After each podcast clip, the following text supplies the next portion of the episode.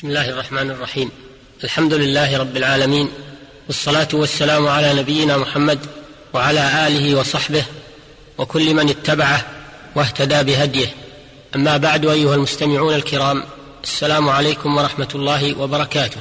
وبعد نتحدث إليكم في هذه الحلقة كسابقاتها عن أحكام القضاء. ونخص في حلقتنا هذه التحدث عن ثلاث مسائل كتاب القاضي إلى القاضي والشهادة على الشهادة والرجوع عن الشهادة.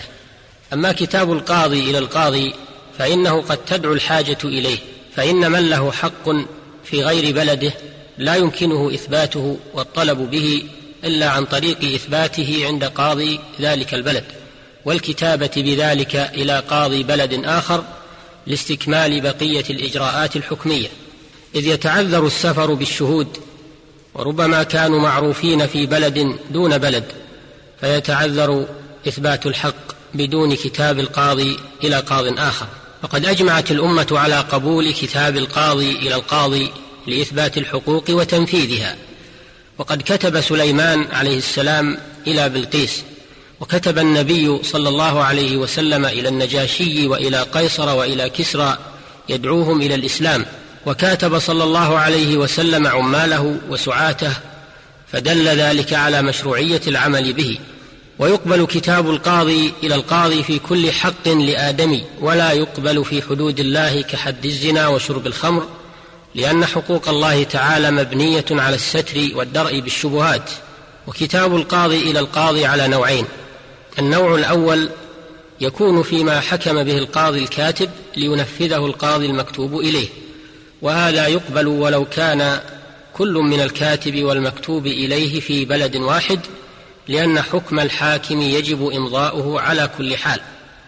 وإلا تعطلت الأحكام وكثرت الخصومات. والنوع الثاني أن يكتب القاضي فيما ثبت عنده إلى قاض آخر ليحكم به.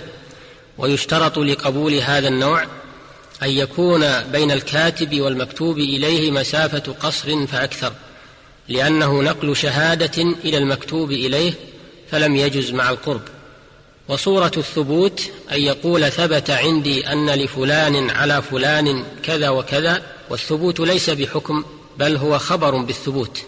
قال الشيخ تقي الدين رحمه الله ويجوز نقله إلى مسافة قصر فأكثر ولو كان الذي ثبت عنده لا يرى جواز الحكم به لأن الذي ثبت عنده ذلك الشيء يخبر بثبوت ذلك عنده وللحاكم الذي اتصل به ذلك الثبوت الحكم به إذا كان يرى صحته.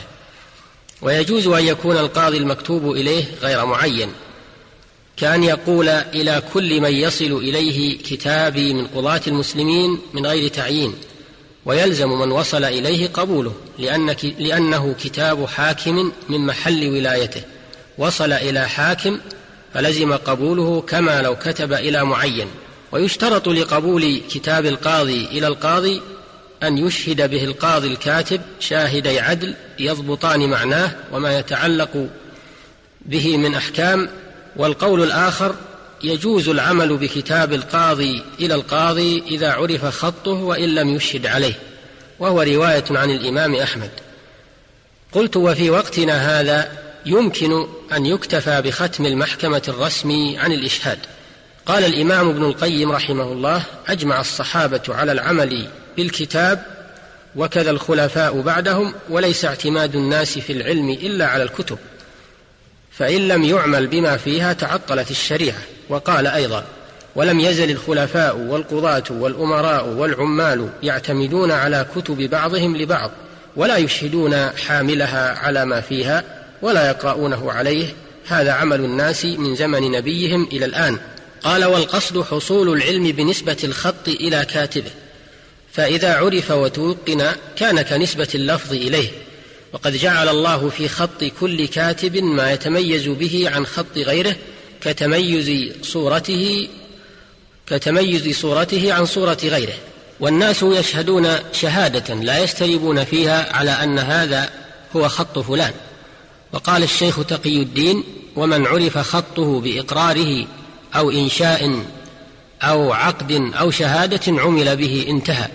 وأما الشهادة على الشهادة فهي أن يقول شخص لشخص آخر اشهد على شهادتي بكذا أو اشهد أني أشهد بكذا ونحو ذلك. ففيها معنى النيابة ويسمى الشاهد الأصلي شاهد الأصل والنائب يسمى شاهد الفرع. قال أبو عبيد أجمعت العلماء من أهل الحجاز والعراق على إمضاء الشهادة على الشهادة في الأموال وسئل الإمام أحمد عن الشهادة على الشهادة فقال هي جائزة ولأن الحاجة داعية إليها لأنها لو لم تقبل لتعطلت الشهادة على الوقوف وما يتأخر إثباته عند الحاكم أو ماتت شهوده وفي ذلك ضرر على الناس ومشقة شديدة فوجب قبولها كشهادة الأصل. لكن يشترط لقبول الشهادة على الشهادة شروط.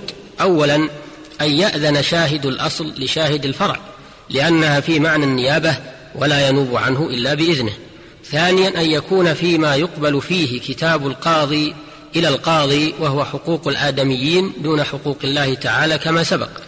ثالثا أن تتعذر شهادة الأصل بموت أو مرض أو غيبة مسافة قصر أو خوف سلطان أو غيره. رابعا أن يستمر عذر شاهد الأصل إلى الحكم بشهادة الفرع.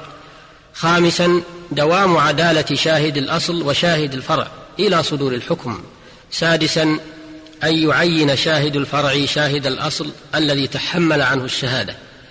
وأما الرجوع عن الشهادة فإنه إذا رجع شهود المال بعد الحكم به فإنه لا ينقض لأنه قد تم ووجب المشهود به للمشهود له وهما متهمان في رجوعهما بإرادة نقض الحكم فينفذ الحكم ويلزمهما الضمان بأن يضمنوا المال الذي شهدوا به لأنهم أخرجوه من يد مالكه بغير حق وحالوا بينه وبينه.